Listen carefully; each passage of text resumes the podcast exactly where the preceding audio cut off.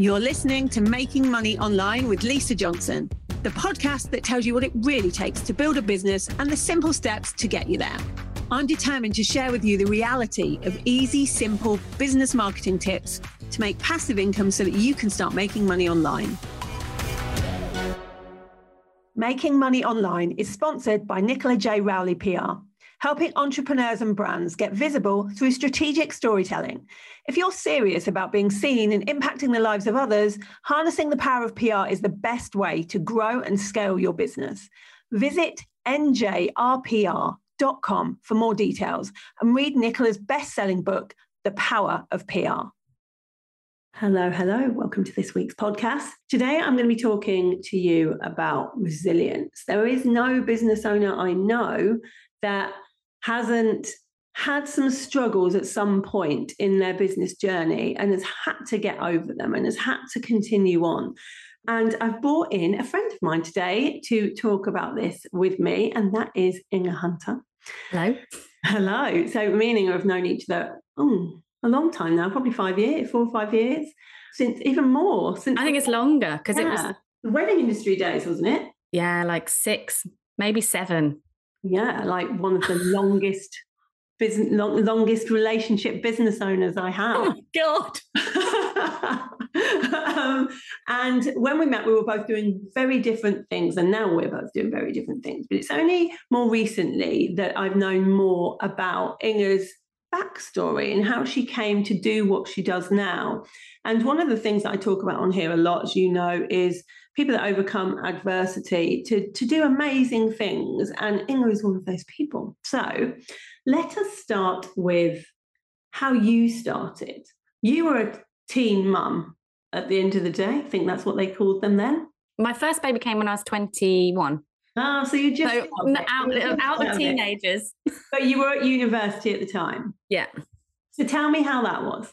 Oh, having a baby. Well, the story started when I was 17, but then I had my firstborn, yeah, at university. How did out- the story start when you were 17?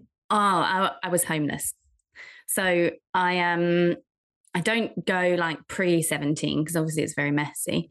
Um, so when I was 17, suddenly one day found myself on the streets in Cambridge and didn't have anywhere to go. Ended up at a like a charity kind of it's called Centre 33. Like a hostel type place. Yeah. So, well, no, Centre 33 is like a young person's like help desk, basically. And um, they were like, oh, have you got anywhere to stay? And I was like, no. And then, have you got anywhere to stay tonight? I was like, yeah, even though I had nowhere to stay. So I ended up on the street for a couple of nights, but not really sleeping on the street, just like staying up all night nightclubs and then going and sitting in coffee shops and sleeping. And then after a couple of days they found me a room in a young women's homeless shelter which is like it was like a big victorian townhouse uh, like a hm a house of multiple occupancy. What was um, that oh rank like horrible. Like the first impressions you walk in and you're like i wept all night the first night because you're I was living like underneath a prostitute, across the door from a dealer, and the floor was covered in like stains and cigarette burns, and the mattress, even though it was a plastic mattress, somehow had blood all inside of it, and you don't get anything. It's like a little kind of it's so dirty, so rank. And um, I only had like one bin bag full of stuff. So um, yeah, slept right up against the wall, closed, eyes closed, trying to sleep. But then after a while, you settle into it and it becomes kind of a place weird of camaraderie because every girl, all the girls in there, no one's over 18 because you get kicked out when you're 18. Apparently, you're an adult when you're 18. yeah, I wasn't an adult when I was 18. No.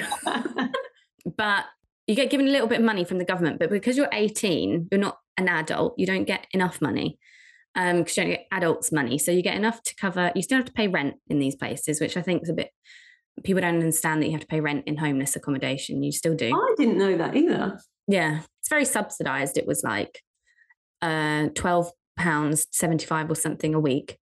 You have to pay for your food. You have to use. Um, you have to pay for tickets to use the laundry thing. There's like a shared like laundry space. But yeah, it was weird. Like looking back on it, like it's um even though there's a youth worker that stays in the hostel the whole time, it's just like pickings for vulnerable people. It's it's just a weird space. Anyway, I only had four pounds a week to live on after all of my expenses.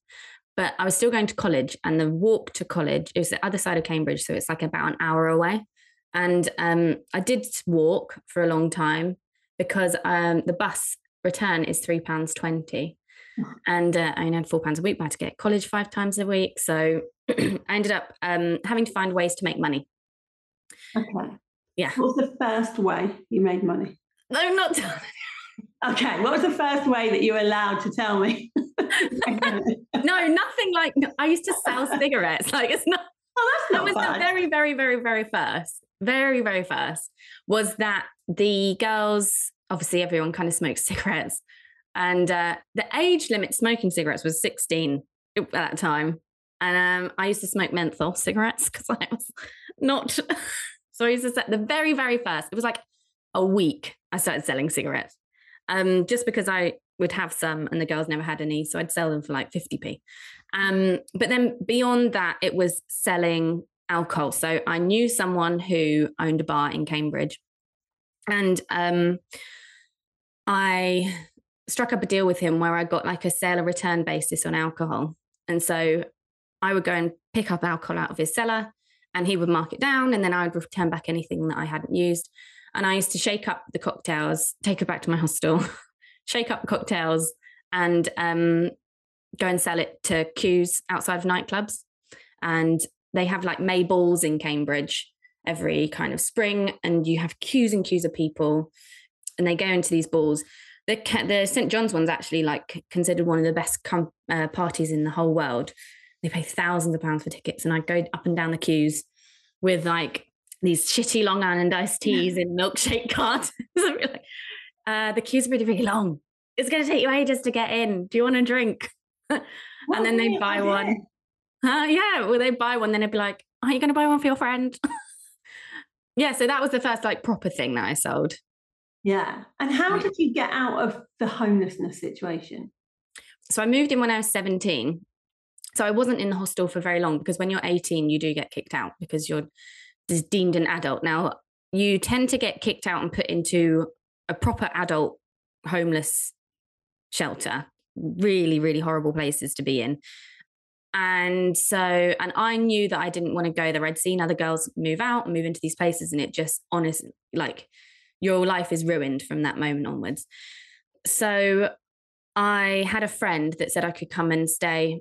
Well, friend's mum, who was like, You can come and stay with us. Very, very like angelical. She turned out to just be doing it for herself. But um, yeah, I went to stay with her for a little while, didn't work out, went to stay just sofa surfing really. Okay. Um, still making money, doing cocktails on the street. And I was 18 by that point. So I had got a um, proper alcohol license and I'd started working in the bar properly. And anyone who asked over the bar if they could do their weddings and stuff, I was like, yeah, I'll do it because the guy didn't want to do it. So I used to set up mobile cocktail bars and go and do events and things. But the people that I was um, sort of sofa surfing on wanted to kind of fix me. Yeah.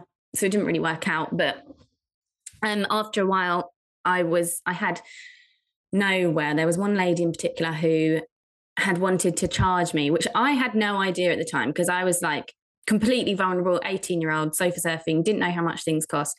She was charging me £350 a week to literally sleep on her sofa. And um, I was so behind in rent because there was no, no way that I could pick up that kind of um, money. And um, so I just kept avoiding going back to the house. Yeah. And then eventually rang up CJ, who's my now husband, and we've been friends for a long time. And I didn't, I'd ruined like loads of relationships by sofa surfing, not intentionally, but Yeah.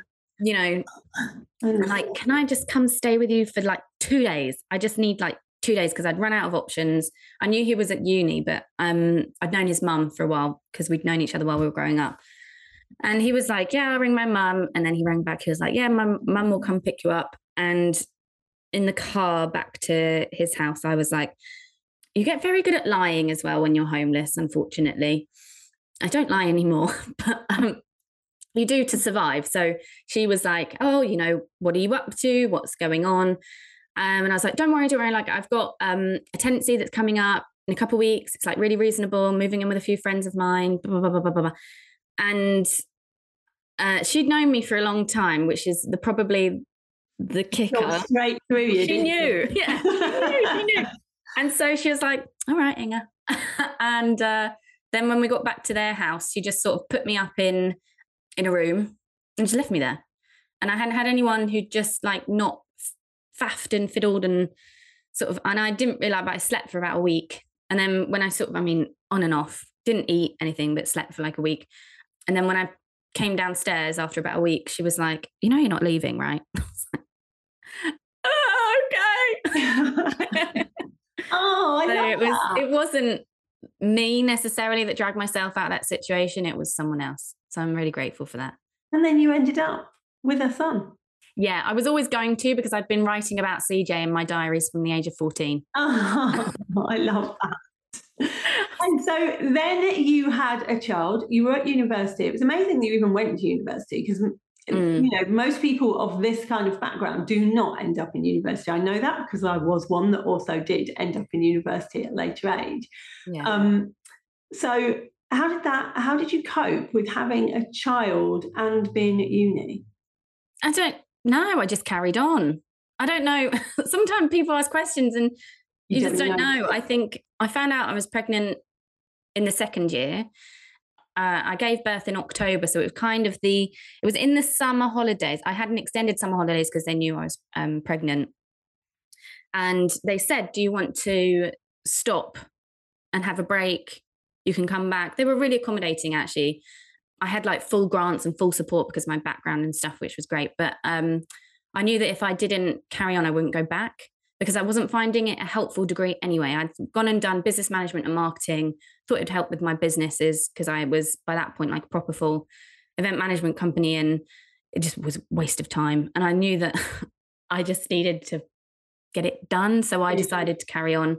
They like bundled my lectures together into a couple days because it was the last year so it's more dissertation year instead of actual lecturing and just went for it like i used to take kid into some of my smaller workshop lectures the lecturers were really good i used to kind of like breastfeed her and then i'd some days when i had longer days cj would kind of sit in the car with her and i'd run out and breastfeed go back into lectures and um, i used a lot of dictation to write my dissertation to get it done. But you just sometimes you just got to get things done. That is just, what happens. And there's so many people I've spoken to. Like, I think that young people who have a baby get a really bad rep, especially in the UK, especially even a little bit younger than you were. Like, yeah. you know, when they are actual teen mums. I know so many people now in our world that had a baby between the ages of 16 and 21 mm. who are amazing at what they do now and who have made such a lot of money and made much more of their life than some people that haven't had those experiences. And. I um, think it's because it gives you a reason. Like you've got to just get on with it. You can't just think about it and and you know go, well, I've got loads of time to think about what I want to do. You've just no. got to do it. Yeah, you do have to get on with it. When you know you've got 23p in your bank account, but you've also got to go and get food, pay for snacks and all, all that kind of stuff. You have to figure something out. Yeah, and I think that resilience of needing to figure things out, like having to, is one of the things that pushes people to become really successful. And I think that's what resilience is about. Um, I've always thought this when I, not just with me and my backstory, but uh, when I've seen other people who have had no choice you know as soon as it becomes a no choice thing it's like you you have to do it you have to make money mm. then I see resilience enter. And when things go wrong, it doesn't matter. It's like oh, it doesn't matter that that's gone wrong. I've still got to make this work, so I will try again. And yeah. there's a real difference between those people and the people that are like, well, it didn't really work out the first time, so I don't. I'm not going to bother anymore. And I think that there's we can really learn from that resilience that people have because if we want something enough, we will make it work.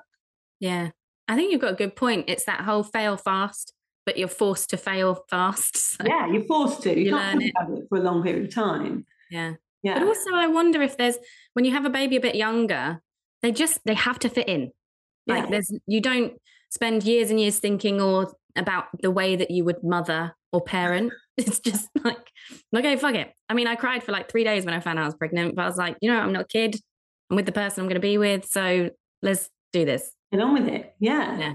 And, and I think that's not a bad way to be that like it's going to have to fit in because I think that when it is a different situation, you can spend a long time faffing about with things that really don't matter. I remember, I mean, that there, this is probably a controversial opinion, but I remember being, in, I was very old when I had the twins. I was like 35.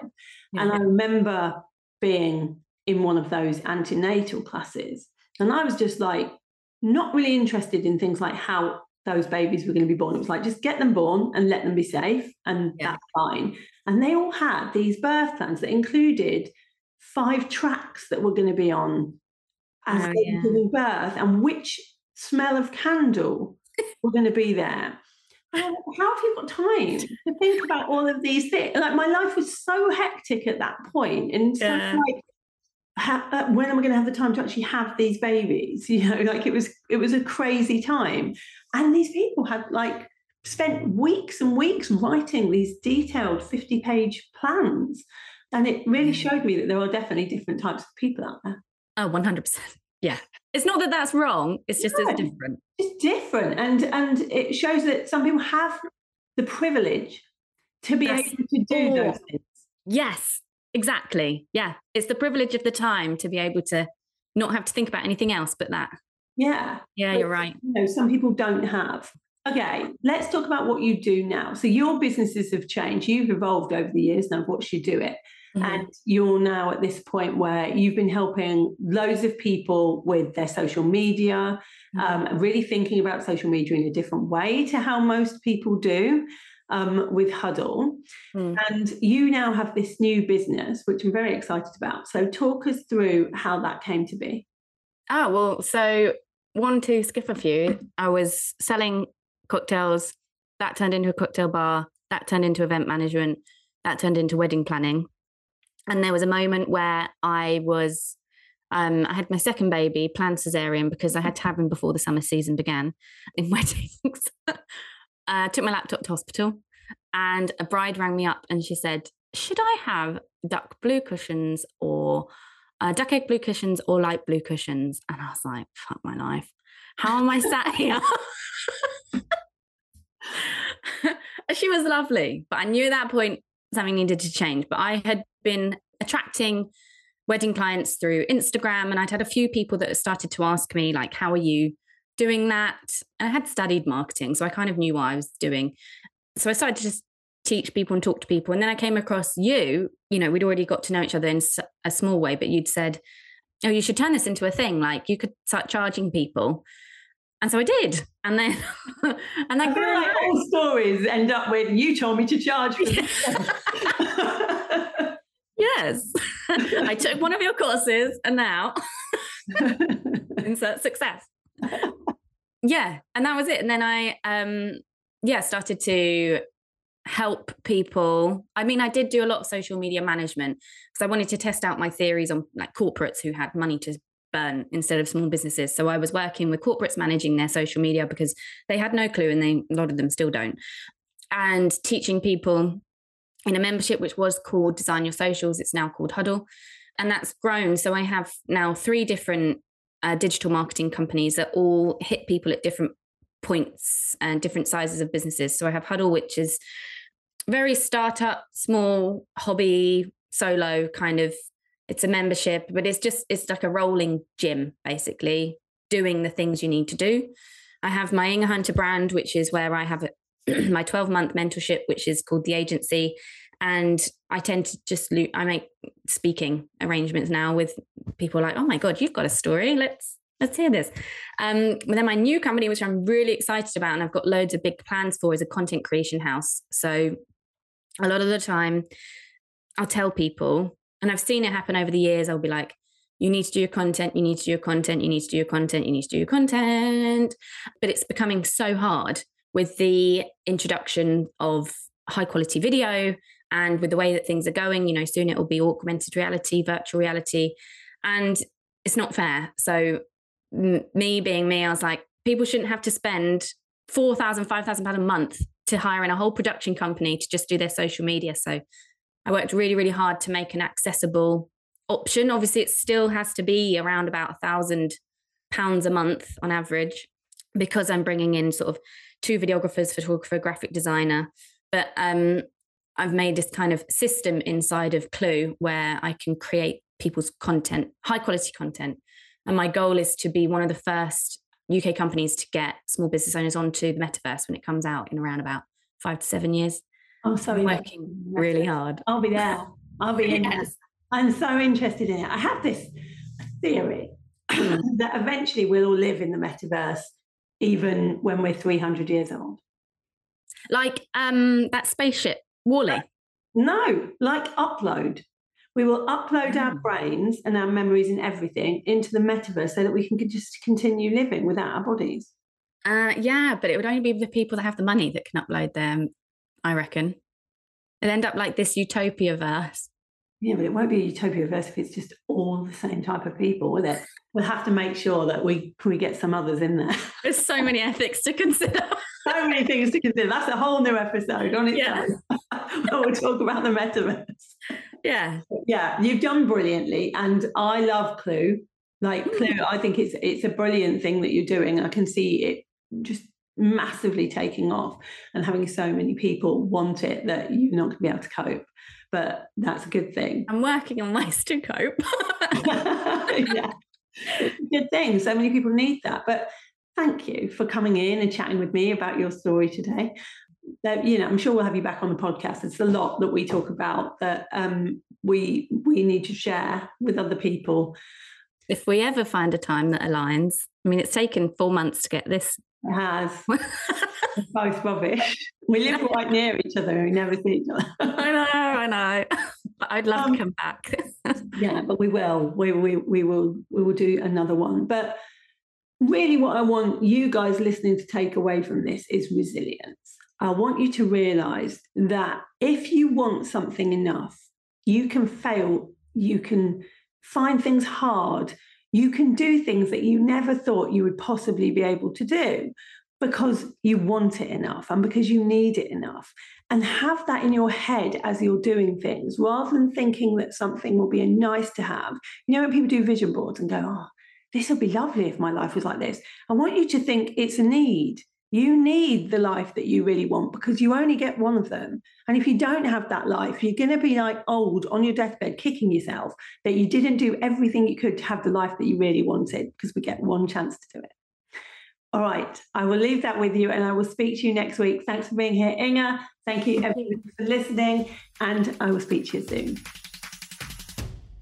Thank you for listening to Making Money Online with Lisa Johnson. If you'd like to get hold of my guide to launching, go to lisajohnson.com forward slash launch and let's get you making money online.